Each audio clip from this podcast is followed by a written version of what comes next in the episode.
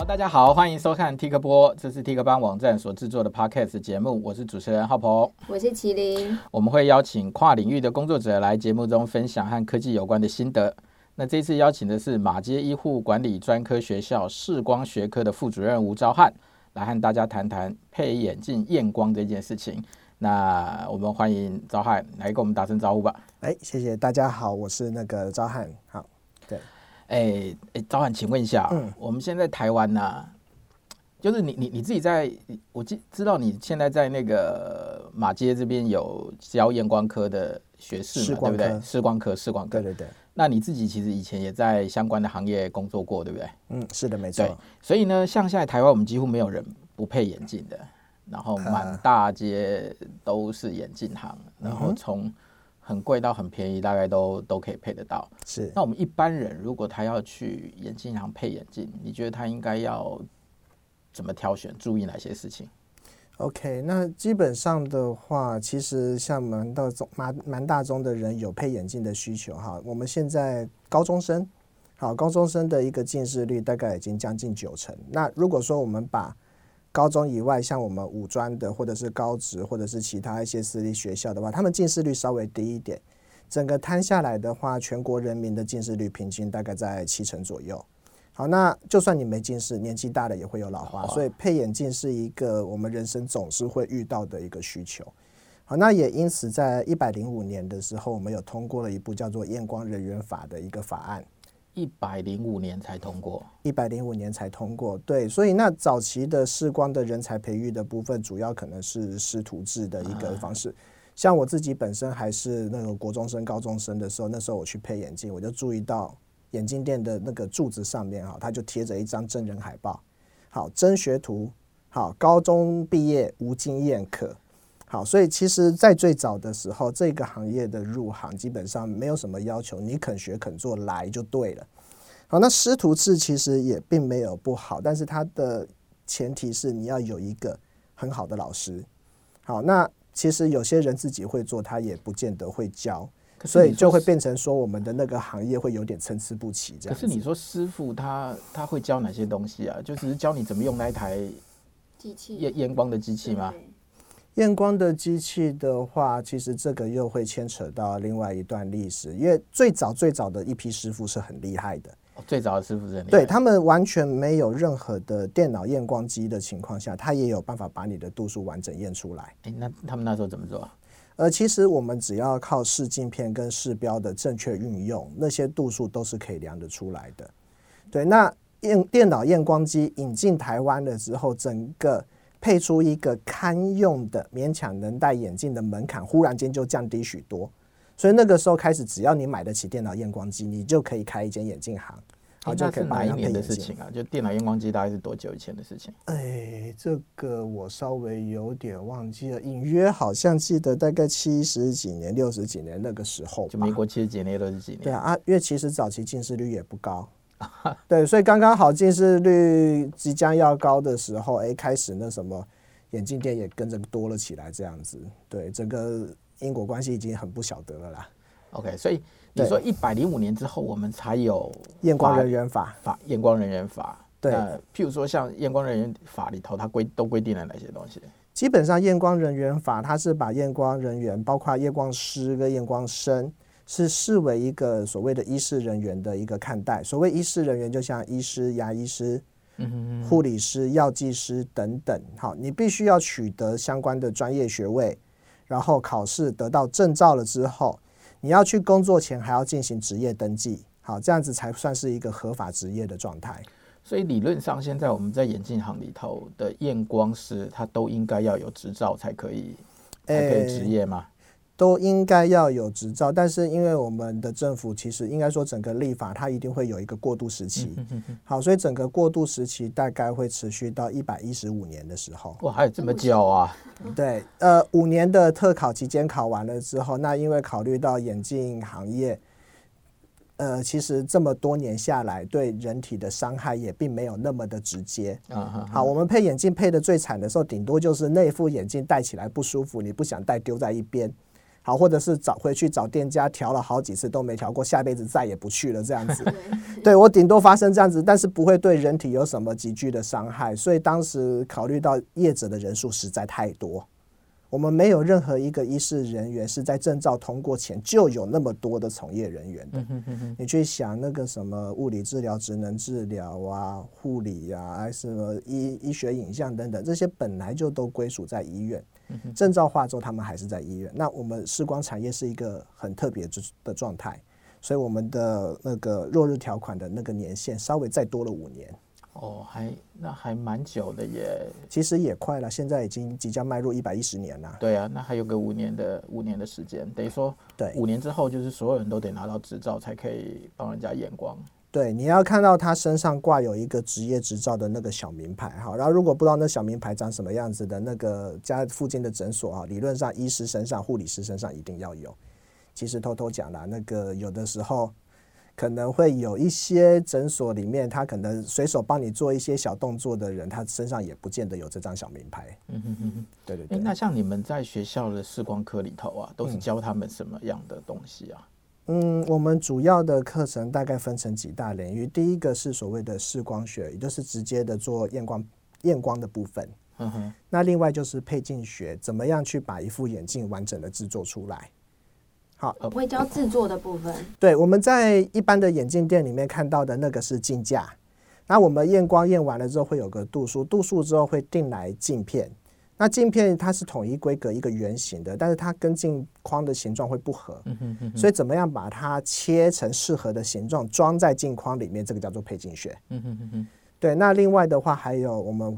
女生比较容易会戴隐形眼镜，所以我们会有隐形眼镜的课程啊。啊，当然隐形眼镜还有分硬式跟软式。硬式跟软式，对。那硬式虽然市场比较少，但是它有它需要的时候，所以硬式的验配我们也会教。是是是。对，那这些背后有一个基础叫光学啊，所以光学我们学蛮多的。再来，其实我们有一个任务，就是说今天。我的客人如果发现他的问题不是配眼镜可以解决的，我们有转介给眼科医师的义务。嗯哼，所以基本的眼疾病学我们也是要学习的。OK，对，我们学习怎么知道说他可能是有病的，好，但是我们不会去学习病要怎么治疗，因为治疗这个是医师的任务，这样子。诶，那这样子训练一个学生出来要多久的时间？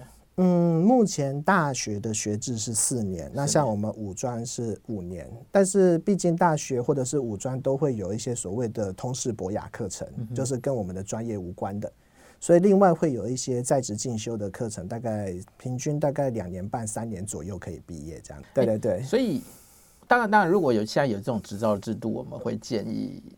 就是读者如果要去配眼镜的时候，尽量挑有执照的验光师嘛，他会比较可靠一点嘛。嗯，这个部分其实我老实说，必须要分两个层面来看。嗯嗯、如果你以前就有在配眼镜，并且他帮你配的眼镜你都戴得很舒服的话，其实你大可不要太介意证照的这个部分。OK，对对对，因为我必须要老实说，刚毕业的学生他刚开始踏入市场验光的时候，他的操作步骤绝对是精准的。绝对跟学校的教科书一样的规范，嗯，对。但是验完了之后，有一些属于人性的要调整的部分，他没有办法掌握，经验不够。对，我举个例子好了，一般来说的话，学校的教法一定是说要把它配得很足、很清晰。对，那大部分情况下这个问题是 OK 的。可是我们会有一些情况，比方说生活当中工作的时间太长，好，然后他看近距离的时间太久。好，那真的久到一个极端的时候，他又必须可能就是说，因为他已经不在乎远的清晰度了。嗯哼。那为了他大多数的工作时间，加上台湾人都不太喜欢眼镜换来换去，他会希望醒来就是戴着那一副，然后睡觉就是这一副。好，不要两三副眼镜在那边换过来换过去的。所以这时候反而帮他度数故意配少一点点，让他看远的时候不太清楚是 OK 的。好，啊，可可是同样看近距离的时候，又不是每个人都适合这样度数。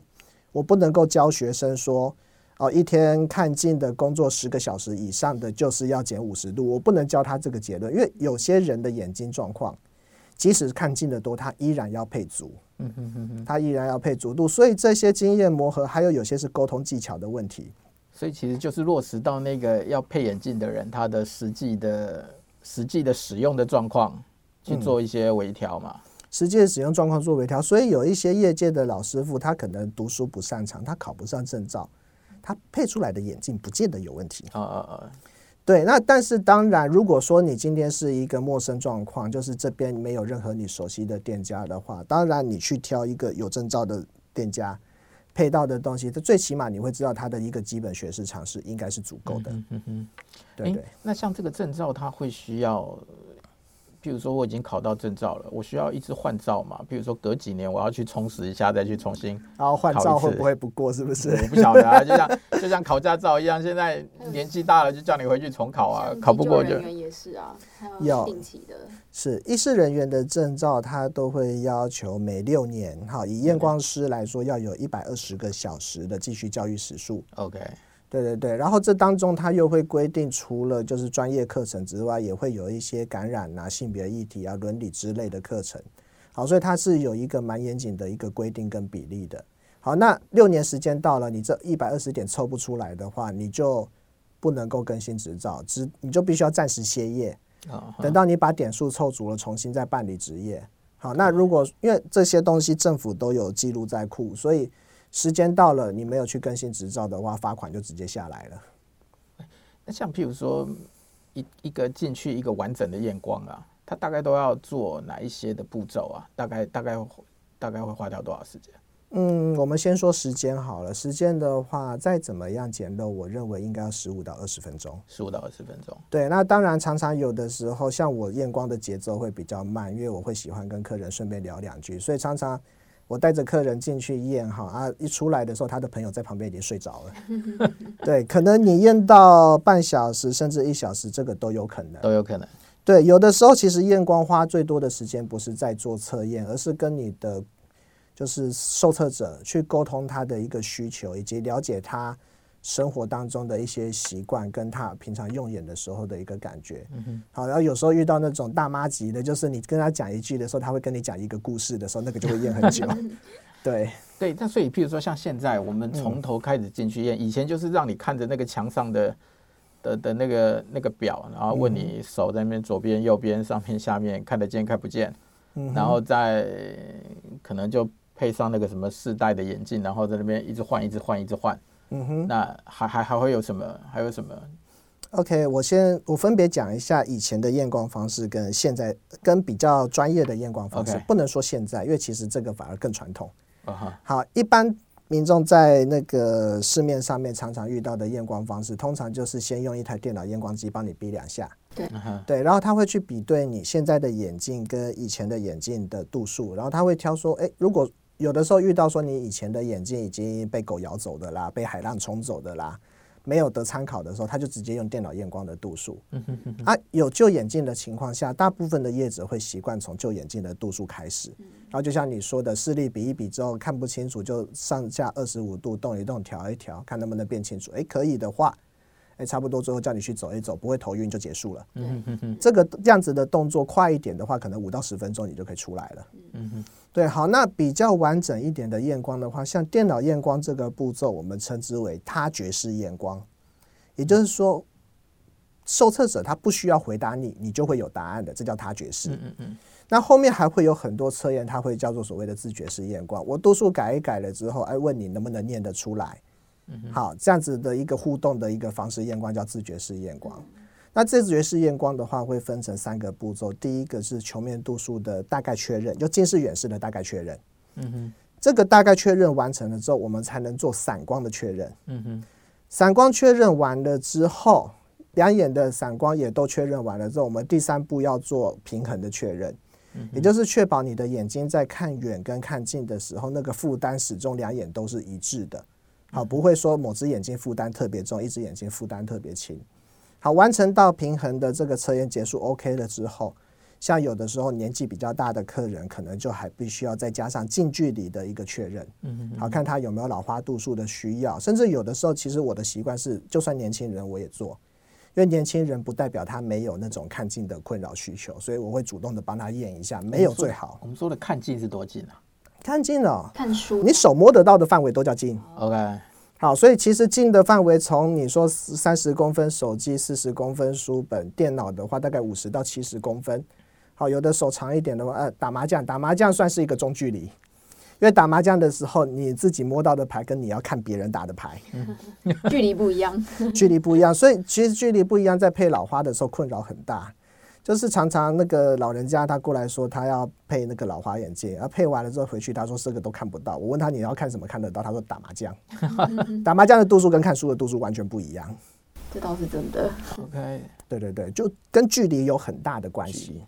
对对对，所以我们配眼镜其实是在找那个眼镜是在找一个距离嘛？眼睛在找一个距离。我说我们配眼镜的时候是在找他一个他最需要的距离嘛？诶、欸，我用相机来比喻好了。Uh, 我们年轻人的时候，好，年纪还很轻的时候，那个相机就好像就最傻瓜的相机，全自动对焦的，甚至像 iPhone 一样，你要哪边拍清楚，手点一下，荧幕点一下。嗯、好，那以前的话，稍微老一点点，就变成说我们要做半自动对焦，但是那个也是很轻松的事情。当你年纪到了比较大，可能过了五十五岁、六十岁以后的时候，你的相机只剩下 M 模式，哦，你只能够全手动对焦，你连那个半自动对焦都做不到，你只能全手动对焦。所以那个时候，了解它的一个使用需求，就会变得很重要的事情。使用需求搞错了，眼镜绝对不能戴。哇，这这听起来有一点。有一点难度哎，所以其实我们验光师除了验准度数这件事本身之外，很大的一个程度上，我们要做的是一个视觉顾问。我们要了解你的生活需求，然后透过询问的方式引导，知道你真正需要的是什么，然后去给你一个建议，这样子。我想问一个问题是，刚刚有提到说，是不是有些情境，一个人他会配不同的眼镜，在不同的情况下使用，通常他会怎么搭配？OK，如果说今天有个人他职业可能是驾驶，或者是他的工作性质常常会开车，尤其是晚上开车的时候，那我会先建议他，他一定要有一副配足的而且单一度数的眼镜。好，因为通常到了可能四十岁以后，慢慢的，甚至现在有的三十岁以后就会开始配所谓的多焦点眼镜，因为我们看近的时间多，好，啊，看远的时间也多。好，可是看近看远的这种眼镜，它下方的视野因为是给近距离用的，所以相对来说，你整副眼镜的视野范围就会分成一半给下，一半给近距离，一半给远距离。那这个对大多数人是 OK 的，可是对那种专业的驾驶，尤其是常常在跑夜间跑山路的，好，那那种的话，它的视野范围就会受限，而且它的清晰度会变不太好。所以它可能就会变成说需要一个完整的，就是说专门 for 开车用的眼镜。对，那像老花的情形来说的话，通常四十到五十都没什么问题。到了五十岁以后，甚至五十五岁以后，他会开始面临一个问题，因为我们的电脑，我们所谓的近距离工作，那角度差很多。嗯，看手机的时候，我们是往下面；用笔电的时候，我们也是在下面。可是有的人工作的时候，不但是大荧幕，而且还是双荧幕。二十七寸双荧幕的情况下，那荧幕不可能在你视线下面，会在你正前方。对。那我们配所谓的多焦点眼镜的时候，尴尬的是禁用区都在偏下面。对，所以当你今天想要用看近距离的东西，却是看那种二十七寸双荧幕的时候，你下巴要抬起来。嗯。哦。对，抬久了之后，你就会发现你脖子就会很酸。嗯。所以有的时候有些人哈，他可能就是到了某个程度的时候，他偏头痛啊、脖子酸啊、肩颈酸痛什么，搞到最最后半天是 眼镜的问题。但是他很难发现这件事情。所以，我们大部分配的都是多焦点眼镜吗？还是不是？年轻人应该都配定焦。如果是你的话，应该是单焦点眼珠啦。大部分其实都是单焦点，只有特殊人他会分上下的焦段去配一副眼镜。嗯，以现在的市场状况来讲的话，呃，我可以说也不一定啦，因为像小朋友有的时候会出于近视控制的目的，他会故意配多焦点的眼镜。好，但是那个可能就会搭配一些眼科的药水一起处置的时候才有这个必要。诶，那这那个什么配多副眼镜在不同的场景替代使用这样的人多吗？嗯，其实如果能够认同我们这样子的一个分析，跟最重要，我觉得其实验光师可以透过试镜片让他去体验各种场域。好，那当有这个必要性的时候，其实消费者就会接受。OK，因为我觉得大部分人其实一直觉得麻烦了，就是他变得要带着两副，然后一直在那边嗯替换这件事情，变得是一种麻烦了。对，所以我们就变成说要在。人性的方便性里面，跟满足他的工作需求当中，提供一个适切的建议，这样子。那譬如说，像你刚刚讲说，有一些以前的老师傅没有没有电脑验光的时候，他照样可以可以配出很好的眼镜来。所以那那一台电脑电脑验光的，对啊，他他是买来干嘛的？它就是他觉式验光的一台仪器啊。那它里面做的事情是什么？一般验光是看你那个表吗？是吗？呃，好，我们看那个表比上下左右，那个叫做量视力。对对，用电视来模拟的话，就是我们在做评鉴，在评定说你今天这个画你看到的画面解析度是四 K 的，还是只是 Full HD 的，还是更早的那种七二零 P 的那种比较低规格的解析度。好，我们比上下左右那个叫做看视力，是看你眼睛的解析度。这不是验光，不是验光。对，那怎么样把你的视力拉到你所能做到的最高？这镜头要怎么搭配？好，这个就是所谓验光的一个动作。所以是有的世代的眼镜搭配量视力，叫做这个过程叫验光。对对对。哎，那我们通常会像你们会建议客人配到多少？一点二、二点零？呃，并不是我想要它一点二、二点零就可以达到的，因为一般人的话，大概视力最好就是好到一点零到一点二附近。一点零到一点二。对，那我的主张会认为说，你能够看看得清楚，我就没有必要去妥协，或者是说降低度数。我不需要说为了说让你舒服，这个可能跟市面上大多数人的想法或者是听到的观点会有点落差。因为有的就是就是降度数嘛。对，有的市面上很常会讲说啊，你不能配太清楚，太清楚的话你会头晕，会不舒服。而且一直有的说什么，因为如果你把度数给配足了，戴久了你度数会加深，所以你尽量要配什么度数不足的，才不会让眼睛一直。对对对对对，都是这些。欸、那这些说法到底对或不对啊？以近代的实证医学来讲的话，这个说法刚好是恰恰相反。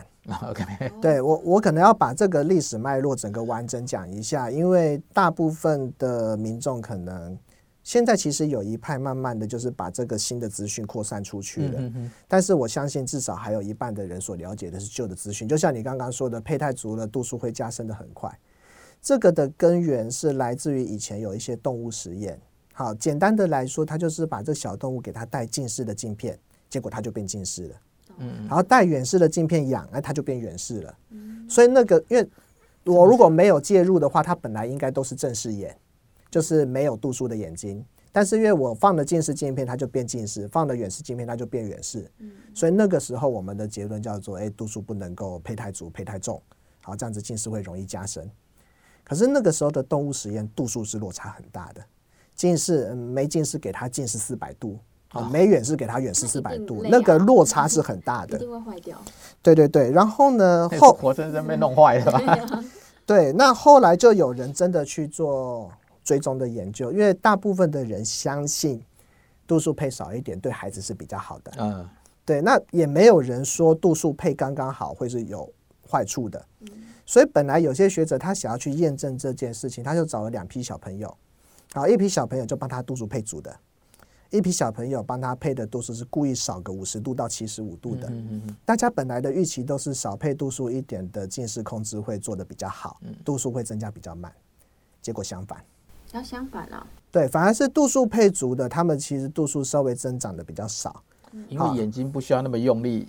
去看吗？因为少一点的话，它会容易眯眼睛，干嘛的？呃，眯眼什么的，当然有这个可能性。但是我们现在学术圈一般来说是以模糊的机制来说，嗯哼哼，因为他接受不到一个令他满意的清晰的影像，所以你的眼睛会想要去改变，让自己去获得清晰的影像，它就开始生长。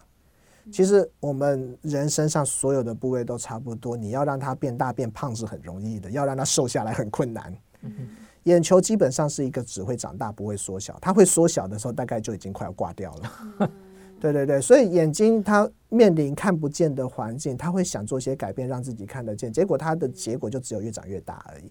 啊，这个会不会其实也跟就是本身他心理状态有关系？如果说他的心理觉得说这样子的模糊对他来说不算模糊，他不会身体想要用力的话，其实他就不会有那个加深的可能性。我我大概了解你想表达的意思，就是这个 模糊为什么会是心理状态呢？有些人他们需要很清楚才有安全感，可是有些人可能会觉得我看到这样子就很 OK 了。像我自己，我现在近视七百度，可是当我近视五百度的时候，我都还是处于可以完全不用戴眼镜走在路上很自在的状态。怎么可能？真的真的。可是很多人是近度近近视度数三百度，他就没有眼镜，他就很没有安全感，他就很想眯眼睛看得很清楚。你你五百度走在路上，你应该是因为我觉得看的东西都是糊的才对啊。可是我很有安全感，因为我知道那是什么东西。这个不负责任，没没有精确的统计数据告诉我们。啊，这个真的是不负责任，没有精确统计数据的那个个人的偏见。嗯，啊，女生对模糊的忍受度超级高。有这种这种统计哦？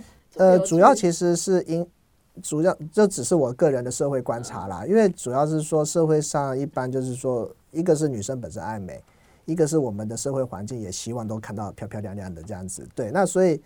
眼镜如果说，即使是搭配眼镜的时候，都还会嫌弃说镜片让眼睛缩小，出现那个断层的时候不好看。对，所以其实常常女生会为了外观的因素，她会选择各种各样的搭配，然后把这个外观极致化。那这个结果就是很多女生她是有散光的，可是那种美妆片、美瞳片它是没有散光度数的，她也照戴。对，它是有散光度数的，但是它的那戴的那个隐形眼镜是没有散光度数的，他照样戴，这样过日子，而且他会觉得说，OK 啊，I fine，对，而且度数也不会增加。增加爱呃，可是度数不要增，不会增加的原因是你已经成人了，度数通常过了十八岁、二十岁以后就很难再增加了。对对对，那所以我们说的一些度数增加的研究都是做那些小朋友的身上，这这才有研究的意义。所以我们要刚刚问啊，你刚刚讲说什么？电脑验光，嗯，跟传统验光什么？以前传统验光反而还比较，因为传统验光的时候，它并没有那么绝对性的依赖电脑，所以它其实会很注意客人的一个反应。对，那今天你这个就是最早一代的老师傅，他们能够去学会一个验光流程，他不只是说照着动作做而已，他其实都还会去一直去很细心的注重很多细节，才能把这个度数验出来。那后来电脑验光介入了之后，基本上大家都觉得啊，这电脑验的应该都很准啊。哦，啊，其实也是，就是电脑验光出来的度数哈，大概都可以有，对一般人而言，我不要说太特殊的意思，对大部分的人而言都有八十分的程度。对呀，因为不管每次你就算电脑验完光，你还是得要在那边调整半天嘛，它并不是一个数字出来就就结束了。所以那一个电脑验光的过程是告诉你说你的。你的近视或散光落在这个区间吗？嗯，差不多是这个意思。哦，也是参考用的，还是要？而且电脑验光，你靠上去的时候，你头稍微歪一点点的时候，那角度也会跑掉。哦。但是常常有的时候，这种歪或怎么样，你不见得有那个敏锐度会去知道这件事情。嗯嗯嗯嗯。对，所以其实我们还是比较推崇，就是说自觉式验光的一个流程，是一个比较完整的状况，这样子。哎，我有一个想要问，刚刚讲到眼睛，就是。呃，你会针对环境，然后自己去适应啊。我想问，人的眼睛如果长期处在一个完全黑的状态，但是你眼睛是睁开的时候，它会什么现象？它会很疲劳吗？还是会怎么样？我我先说为什么会问这个，就是因为我们之前有去参加无光晚餐这个活动。哇！无光晚餐就是在一个全黑、完全没有灯光的情况下，然后吃东西。星空下还是室内？室内，全黑，是全黑。你是真的完全看不到任何一点光点，一点点都没有。那其实视觉就没有用，这个跟你闭眼睛然后蒙起来是差不多。对，可是差别就是在于说你有没有闭眼睛。如果你今天有闭眼睛，那就跟你平常睡觉时没什么两样，蒙眼睛。可是因为我们是在吃饭，而且我们并没有被蒙眼睛，所以我们是会很自然的把眼睛睁开的。但是你睁开的时候，其实也是跟闭眼睛一样是看不到的。那我想问的是，那个时候睁开眼睛，眼睛的感受是它会怎么样吗？就是比较干呐、啊。内行内行内行，因为眼睛张开着，其实你就你的泪水蒸散会比较多。就像那个，你如果座位不幸安排在冷气出风口附近的话，就很容易有干眼症。因为空气吹过来，你眼睛是张开着的。哦对啊，但是你睡觉吹冷气应该就还好，因为反正眼睛闭着嘛，那就没差。就是因为你吃个饭才几个小时，可是因为我刚才一直在想说你的长期是多久？是一个月吗？两个月吗？吃饭的时候，可是因为我会问这个，是因为我发现我的眼睛睁着的时候。他感觉有一种挣扎的感觉，就是会一直想要捕捉什么，想要聚焦什么，可是其实眼前什么都是聚焦不到，所以我感觉我的瞳孔一直在做事。你会有一种紧张跟不安全感的状态吗？所以你觉得是心理的引起的吗？我觉得你刚刚说的这种反应是有可能的，因为其实眼睛张开或闭起来，我们周围的所谓的眼轮匝肌，就眼睛周围的肌肉。你就算在一个无光的环境里面，你会可以意识到自己现在是张开眼或闭起来眼，你不会完全不知道。对对，所以我相信你的身体、你的大脑也会知道你现在正在张开着眼睛。对对对，那你张开着眼睛却什么都看不到的话，你心里面一定会有一种紧张，或者是你的眼睛反射动作会认为说，我是不是应该重新对焦一下？对，就是这个反射动作，他会想要一直对焦。对啊，那有的确你说的，因为我我没有体验过那种环境，我的没关系，我的最暗的最暗的环境的话，大概就是绿岛或擎天岗这样子，它还是有星光。对，然后半夜的时候，其实就算那天没有月亮，只靠星星的亮度，你还是跟你说的那种全黑是不一样的感受。没关系，我题外话，我一直很好奇，我那时候眼睛到底在做什么事情？你那时候眼睛就是拼命挣扎，想说我到底为什么看不到？那 就是。我脑袋很清楚，但是我觉得我眼睛好像反射一直在对焦。为什么要办这种无光无光晚餐的活动啊？眼睛一直在想说你是白痴吗？为什么？是，对啊。但我一直觉得，如果你你讲的你讲的时间只是一顿饭的时间，我觉得那应该没什么没什么特别影响。又不是说你被关紧闭关了一个月，你出来可能看到光，你眼睛会受不了。对人体是不会有什么影响，可是就会好奇当下我的眼睛做了些什么事。啊，应该是像刚刚赵安说的，就是他一直在反射，反射性的对焦。其实这个东西我们可以扯到，就是说，像我们今天真的很暗的环境开开车的时候，市区再怎么暗都暗不到哪里去，高速公路上那个也都还好。就你如果有开过夜间的山路的话，其实有些人会发生一种夜间近视的现象。它的现象有点类似像你那种，但是没有你那个那么恐怖，就是因为光线环境很暗，很暗的情况下，你眼睛没有一个可以去注视、去调节对焦的目标，它会自然的放松到一个位置，而那个位置会让你比平常的近视度数多个二十五度到五十度。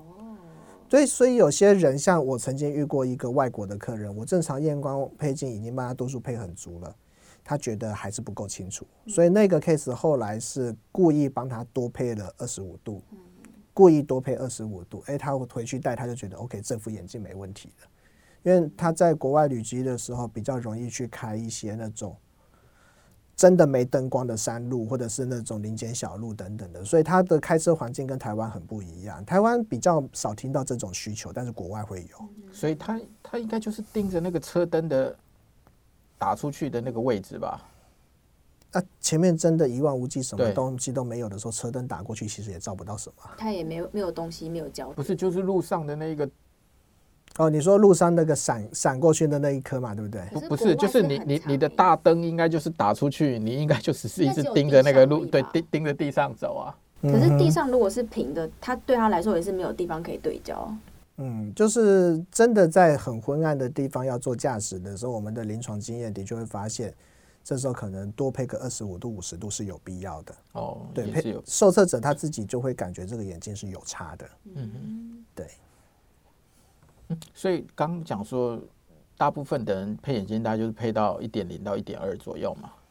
嗯，看情况，但是基本上我会认为说，能够配得清楚，就不要让它模糊。我真的吗？对。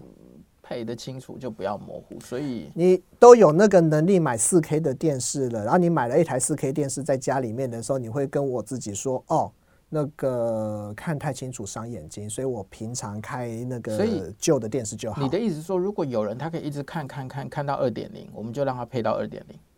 嗯，可以这么说，但是其实看到二点零是需要天赋的，不是每个人都做得到的。那个那个应该会被征召去做那个飞行员的。其实我们以前会那个偶尔会去一些地方去做那个社区筛检的活动，当那个地方的原住民协同越多的时候，平均视力会越高。啊、真的，原住民小朋友不管有没有近视，他最后的视力极限大概都大大部分都是一点二到一点五起跳。哦，对，确实那个有祖灵的保佑会有差。欸、所以其实每个人的视力其实是有他自己的一个上限，是不是跟也不是说有关系啊？跟基因？拿去问遗传学家。你家家族有近视的，其实就比较容易近视。家族有近视比较容易有近视，从结论上来说这是对的，但是它的原因到底来自基因还是来自生活习惯，这个很难控制。就你们自己现在的研究来说，我们大部分的近，我们现在大部分的人的近视都是因为自己的用眼的习惯不好吗？嗯，我是这么相信的。Okay. 对，最简单的论证，林牙公、林阿祖有近视吗？嗯，不，他们搞不好有近视不知道啊。他们那个年代的人，我们可以去翻一些可能民国三十二十年、四四十年他们的一些病例资料，你会发现他们大部分是远视，轻度远视。远视啊？对。那因为其实他们那个年代的生活习惯跟我们现在这个年代生活习惯差太多了。对。对，我们其实也看历年的那个近近视率，或者是那些资料，也可以看得出来，近视率一直在逐年增长。而我们并没有大量，我们大量的引进所谓的新著名，或者是产生协同上的一些混淆，这也不过是最近几年的事情，对啊，那所以其实你的祖先们都维持着正视眼、近视眼，甚至远呃远视眼，好，就轻度的度数那么久少那么多年，然后现在近视率那么高，这当然是生活习惯造成的。就是我们的近视率跟国外相比呢？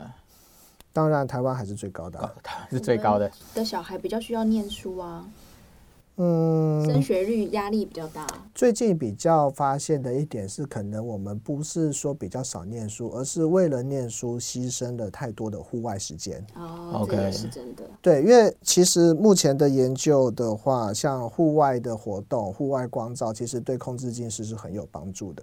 可是台湾一来，像台北这几天天气也都不好，没什么阳光。再来，就算有阳光好了，可能常常体育课都被借去考数学、考英文的，他们连体育课活动的时间都没有。所以是我们的整个生活形态啦，啊、我们的生活形态造就了更容易近视的环境。是，我是这么认为的。对啊。哎、欸，那你觉得现在的验光的技术啊，嗯，跟以前比有什么不一样？除了有系统的教学跟师傅土法炼钢之外？你说现在的验光技术跟以前有什么不一样？或者有一些什么新的观念的的的的的的进来吗？有没有老新新旧观念的冲突的？其实新旧观念的冲突最大的就是我们刚刚一直在聊的，到底要配足还不要配足啊？这个是最大的。我我觉得这个就是一个很大冲突的 问题了。那只是说，与其对我而言，这些观念不算新，因为在国外一直都是这样子的观念。对，那只是说国内的部分之前一直都会守着旧的观念，大部分的人没有办法接受说，哎，度数要配足才不容易近视这种想法。对，但是这就需要宣导了。一个是需要宣导，另外一个是需要时机，所以我才会说，其实现在有一部分的眼科也好，或者是一部分的验光师也好。慢慢的，越来越认同这样子的一个实证医学的证据，嗯嗯嗯，然后去宣导新的观观念。但是我不敢说它已经传达到百分之百了，可能现在了不起五五坡吧，因为还有可能是我自己的同温层太厚的关系这样子。对，但我认为其实现在的验光跟以前的，我们要追上国外的脚步，还需要一段时间。好，最主要的就是说，其实你有没有想过一个问题？我们眼睛有几颗？两颗。两颗嘛，那电脑验光的时候是怎么检查的？一次一颗，对，对嘛，所以一次一颗的东西量出来的结果就拿来配眼睛，那有没有可能个别对右眼左眼都是没问题？可是两眼一起看的时候就会不舒服呢？嗯，有有这个可能。对，所以其实我们的视光学当中有一个分支叫做双眼视觉学，嗯，那它就是专门去协调说，我要让你的两只眼睛可以一起用。而且用的舒服，像前面验光的时候我提到的平衡的这个步骤，就是一个很基础的入门。好，但是平衡这个步骤完了之后，有一些人会有一些比较特别的症状，那他就会需要双眼视觉的部分的一个技术来去做介入。对，这个可能有点讲太深了啦。其实还好，因为之前我在嗯在配的时候，嗯哼，他们就会一直非常注意说，你现在是不是用都是用右眼在看，还是都用左眼在看？尽量尽量调整到两只眼睛的负担是一致的，嗯、而不是你习惯用右眼就一直用右眼去看，那你右眼的负担就越来越越重。对，其实这边可以教各位听众一个很简单的小小的测试方法，看自己两边的负担是不是平均的。好。你先遮住好，不管是左眼或右眼，先遮住其中一只眼。好，我假设我先遮住左眼好了。我拿起我的手机，或者是拿起一本书，任何近距离的媒介都没关系。好，我看着它上面的字。好，看着看着了之后，然后我忽然把手遮到另外一只眼睛。好，不管你的左右两眼谁清楚谁模糊，这个都没关系。重点是你切过去的时候，你的左眼。好，假设我先遮左眼。然后现在换成遮右眼，所以我变成从右眼看变成用左眼看嘛。嗯，我用左眼看的时候，它画面是一个稳定的清晰度，还是它会像你手机在对焦一样，稍微糊一下才变清楚？嗯哼。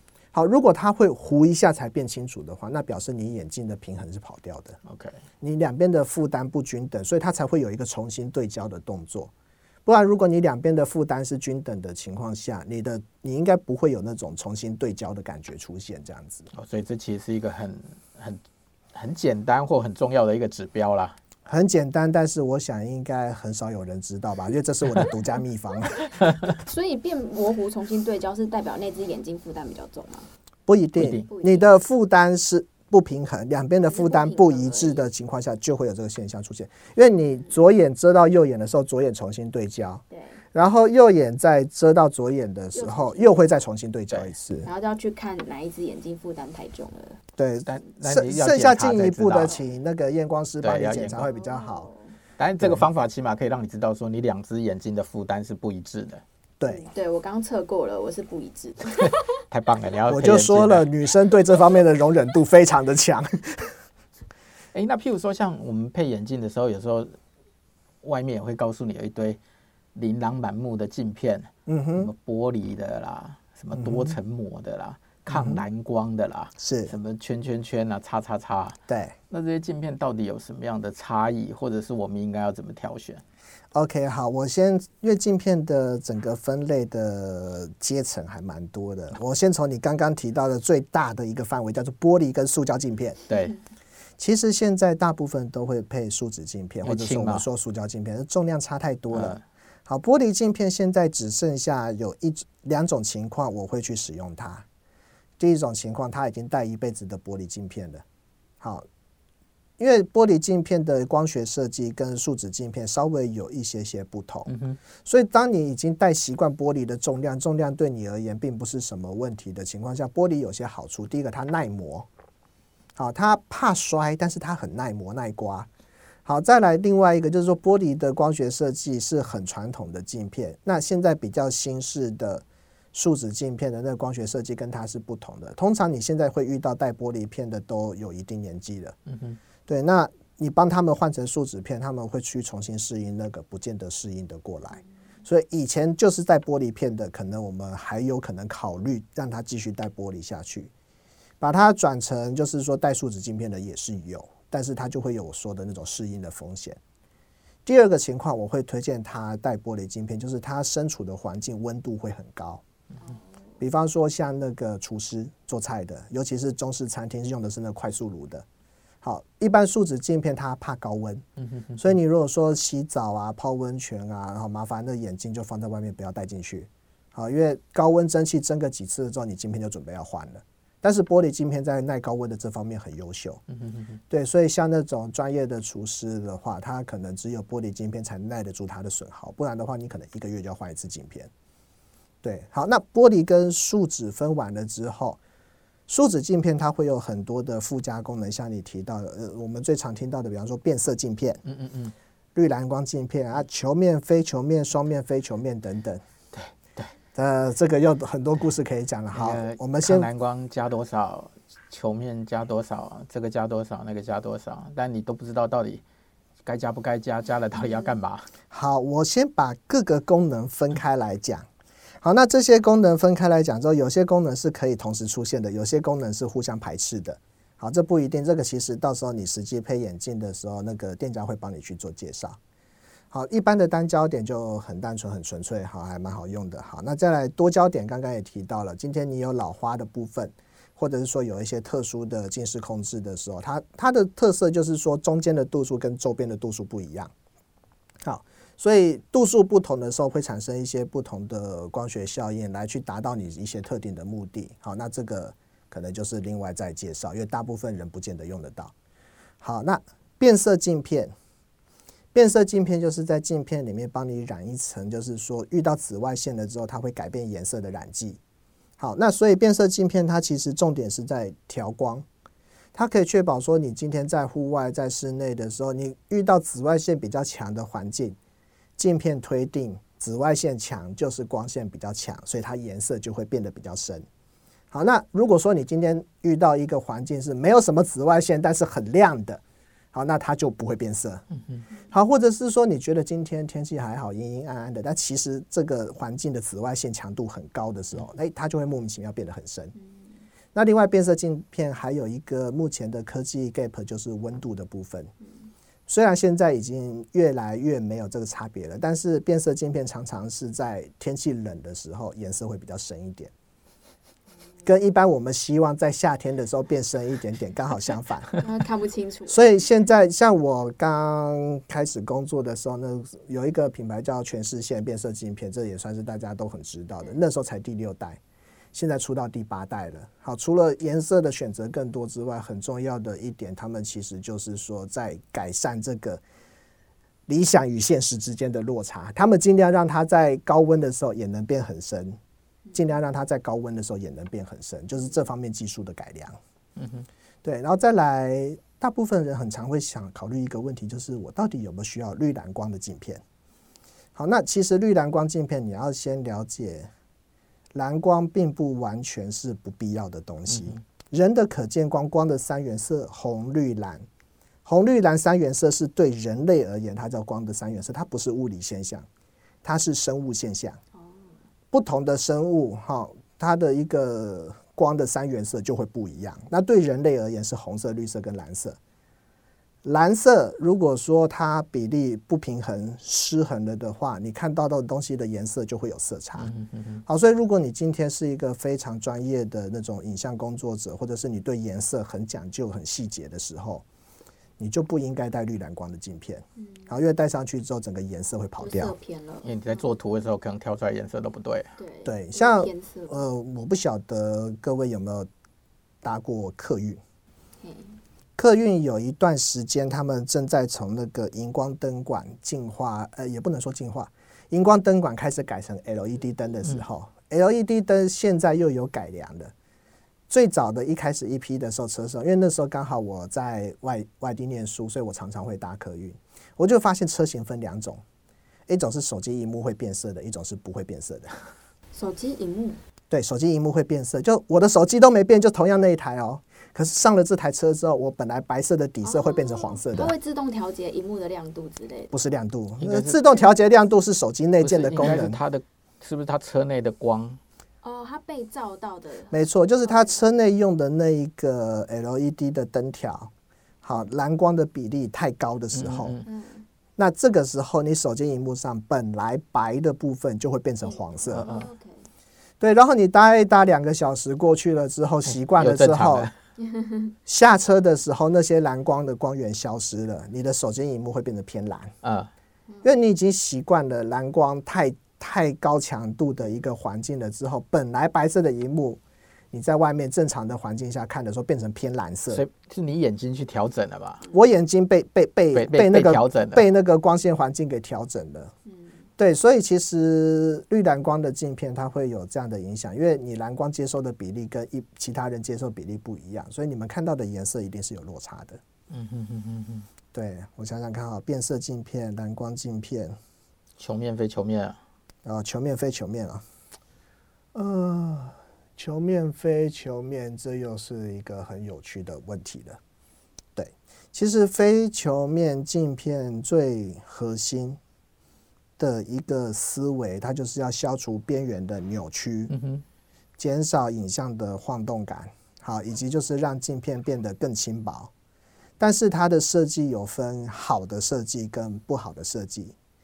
好的设计基本上你戴起来就是了不起，边缘稍微糊一点点，好，但是整体戴起来的感觉是舒服的。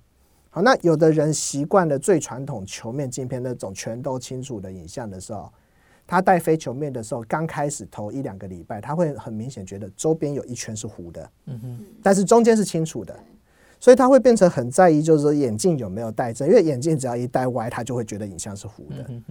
好啊，过了大概可能两三个礼拜的适应期了之后，他就会觉得还好。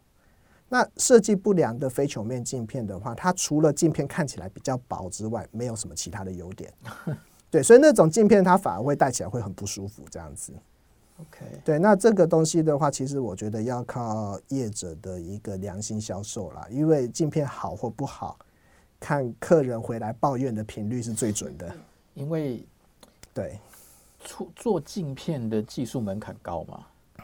做镜片，呃，单焦点的技术门槛不高，单焦点技术门槛，多焦点的技术门槛很高。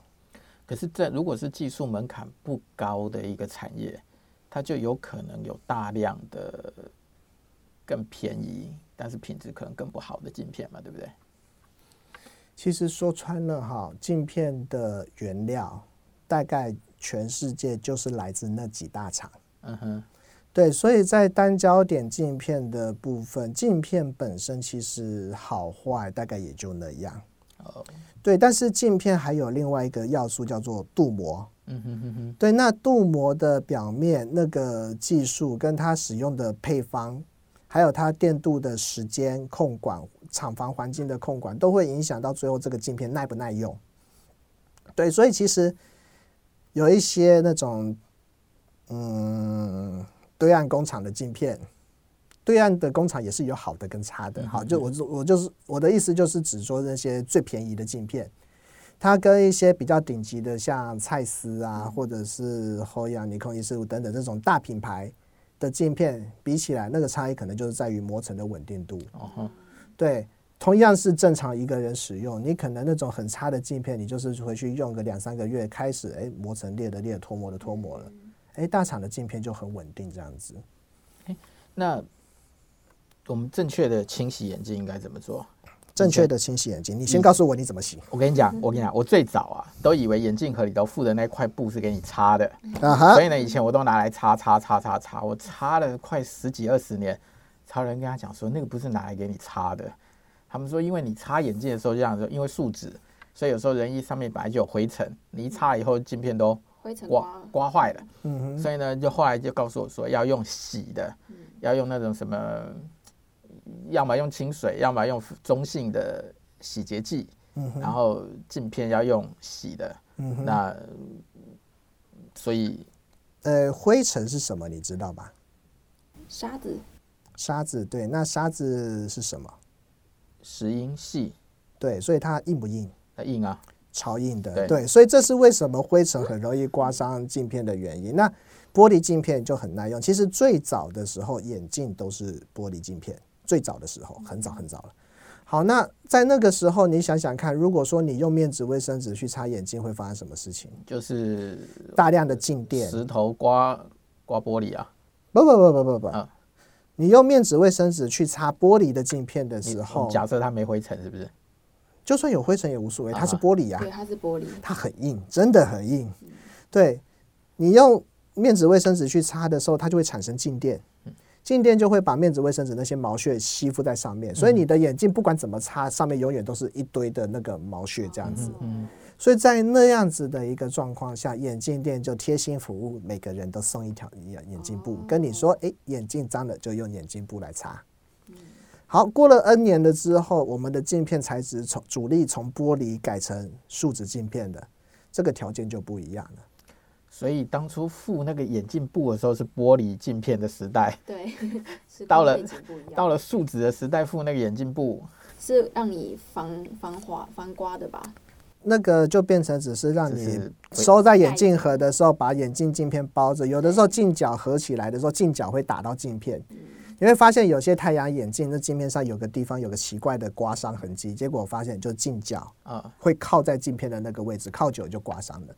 所以对现在大部分树脂镜片而言，正确的保养方式就如您刚刚说的，先用水冲，水冲的时候，水会用最柔软的力道把所有的灰尘沙子全部都带走。必要的时候用一点洗碗巾、沙拉脱，成分越单纯越好。什么叫单纯呢？你洗完之后手是干的涩的，不会滑滑的。好像我们有些洗手乳，它可能附有一些椰子油还是什么的成分，你洗完之后手是咕噜咕噜的，那种洗眼镜洗不干净。它会破坏那些镀膜吗？破坏倒不至于，它会产生额外的镀膜。我真我我说真的，我我爸以前他觉得说那个东西护手，所以他就觉得那个东西洗眼镜应该也比较好。洗到最后，等到我发现这件事情的时候，他的眼镜是半透明的。就是不是那么透光，所以我就嗯、呃，我就那天不知道为什么原因，我去帮他洗，洗着洗着，我发现奇怪，怎么有一层东西好像撸得掉，然后开始再多帮他洗几次，撸几次，洗几次，撸几次。我本来以为镜片久了该换的，结果洗完了之后镜片是透明的，他真的就镀了一层新新的半透明的那种。润肤油的那个膜层就雾雾的一层镀在上面，这样子，那搞不好看得更清楚啊！还自己、呃、自己调整度数，不可能啦，度数有可能改变，但是透光度绝对是降低。对，所以其实水冲过，然后用那种成分最单纯的洗碗巾，最好不要洗手乳了，最好就是洗碗巾。嗯，因为洗碗巾都会强调不残留。对对对，对残留你吃下去你就完蛋了。难怪我的眼睛都洗不干净，因为我都顺手用我的沐浴乳洗。那种沐浴乳是保湿的，你这个就是洗完之后会镀膜的那一种。我就觉得有 沐浴乳还保湿呢。对啊啊，你整个都洗完了之后哈，这时候你就可以很放心的，你不管是要用面纸、要用卫生纸，还是你甚至要撕厨房用纸，都没擦。好啊，其实这个时候灰尘被冲掉了之后，你怎么擦都不太会有刮伤。Okay. 那譬如说，像我们会建议。使用者多久去更换眼镜，或他更换眼镜的时机应该是什么时候？更换眼镜的时机是什么时候？第一个当然你看不清楚的时候，对啊，或者是你的眼镜外观让你觉得很不舒服的时候，就有的时候眼镜戴久它一定会耗损，一定会掉漆什么的。好，再来比较重要的是，其实你可以把眼镜拿下来，然后就是对着可能天花板的灯光什么去看一看。如果你自己都可以发现镜片开始有一些那种龟裂、龟裂的纹路的话，那即使你现在戴起来还是清楚的，我也会觉得你应该更换了。其实我这就应该要换了。哦，看一下，看一下，非常多哎。但我都想你这个很该换的呀。对，因为我们镜片，呃，台湾的镜片通常为了我们看起来的目光不要那么的冷漠，好像。呃，不晓得，呃，应该是动画吧。大部分动画不是那种戴眼镜的角色出来的时候，某个角度下，它会一个反光，然后完全看不到底下的黑眼珠、白眼珠吗？那其实镜片没有镀膜的时候，反光就是那么强烈。好，所以国外很多那个眼镜的照片，你去看的时候，它那反光都是超强的。但是台湾你在路上看行人戴的眼镜，基本上都是可以直接透进去看到眼睛的，因为它表面有镀那个多层膜。好，那多层膜镀下去的好处就是它会增加透光性。好，所以你的那个一般的镜片，假设它没有镀多层膜之前，可能透光率只有九成的话，诶，那多层膜一镀下去，透光率会变成九成八、九成九。好，算是一个就是在视觉品质上还不错的一个做法。可是缺点就是多层膜会脱膜，会磨裂。所以当多层膜脱膜磨裂的时候，猛一看度数好像没问题，但是其实你视觉品质已经受到影响了。好，所以你可能视力会从一点零掉到零点九，但是你日常生活中又不会那么直觉的感觉，因为它是一个慢慢退化的过程。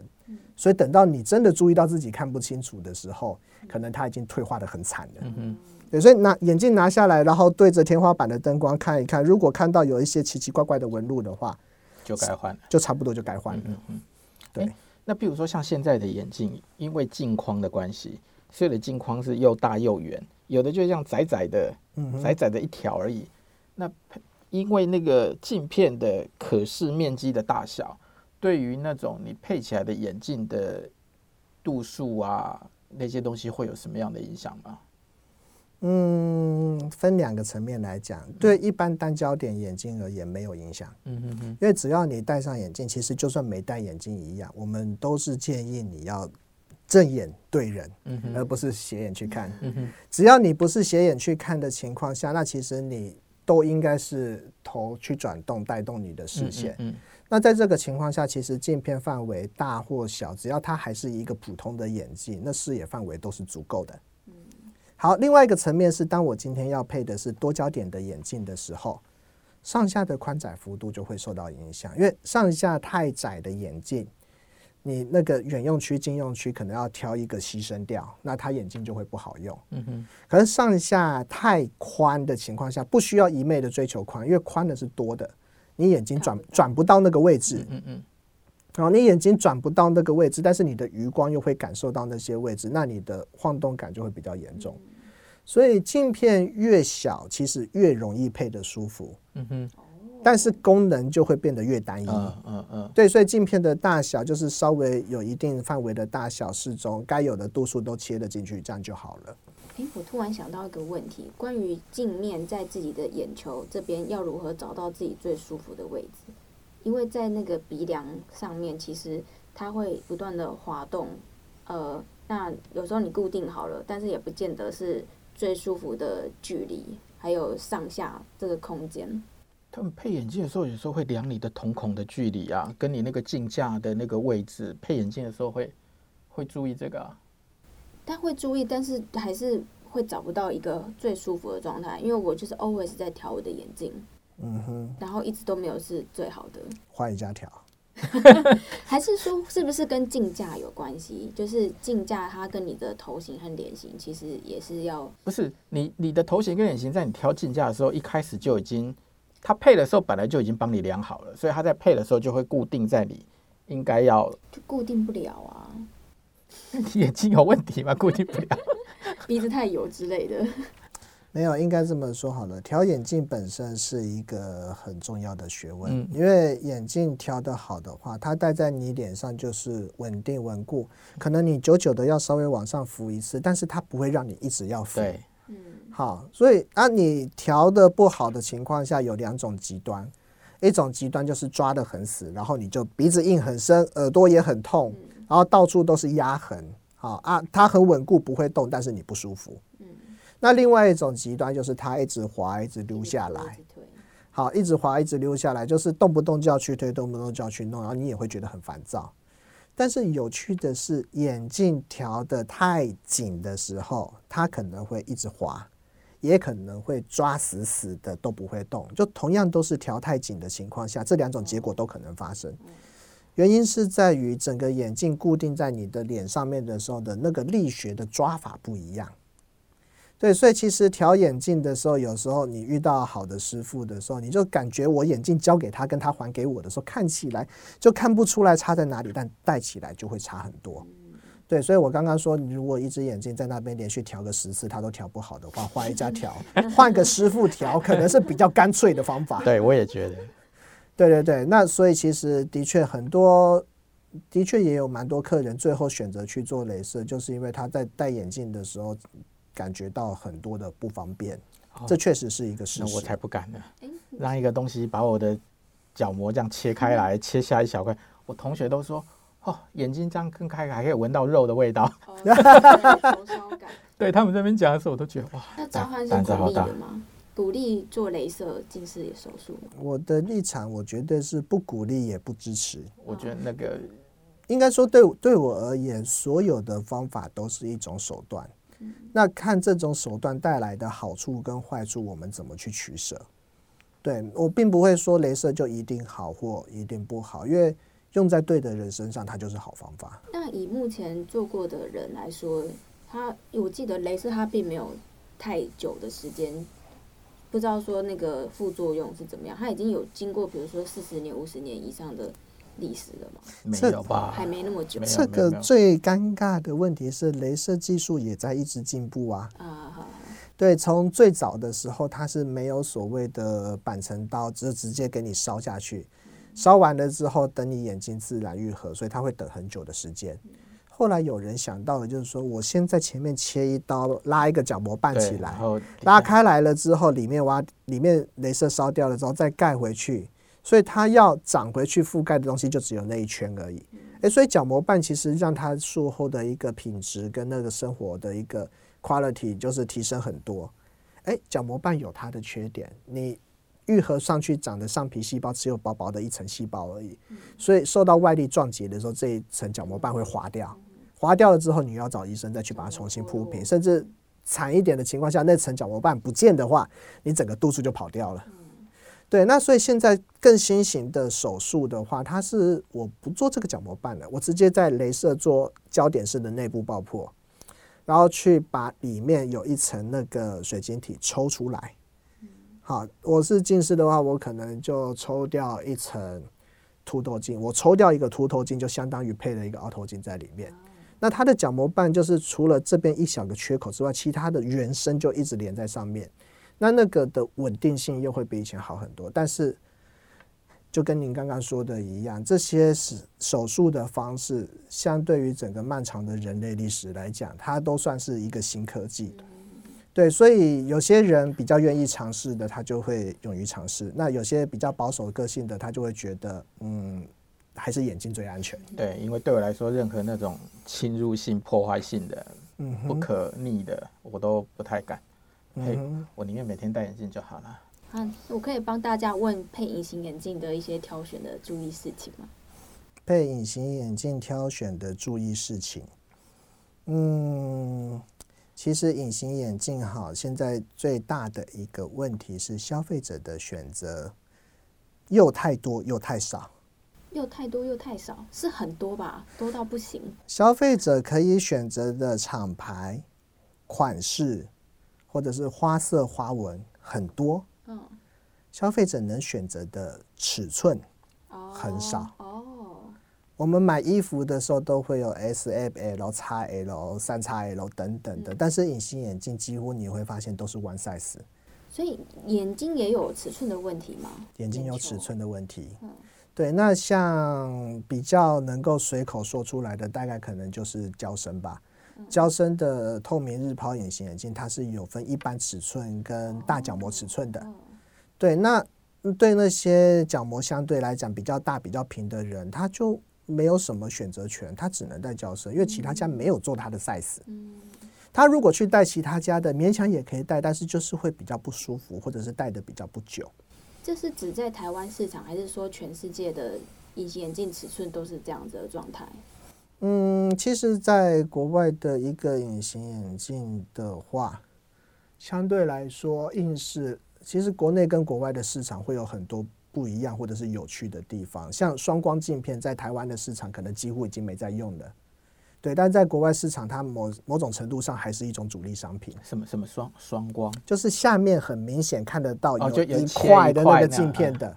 对，那种镜片可能在国外，你现在在国内你现在已经看不太到了，诶，国外可能还是蛮常见的。嗯对，所以其实国内国外的市场跟整个消费的一个取向，都会影响到厂商愿不愿意推出这样子的东西。不要讲说镭射，我连隐形眼镜把一个东西贴在我的那个眼珠子上，我都不敢。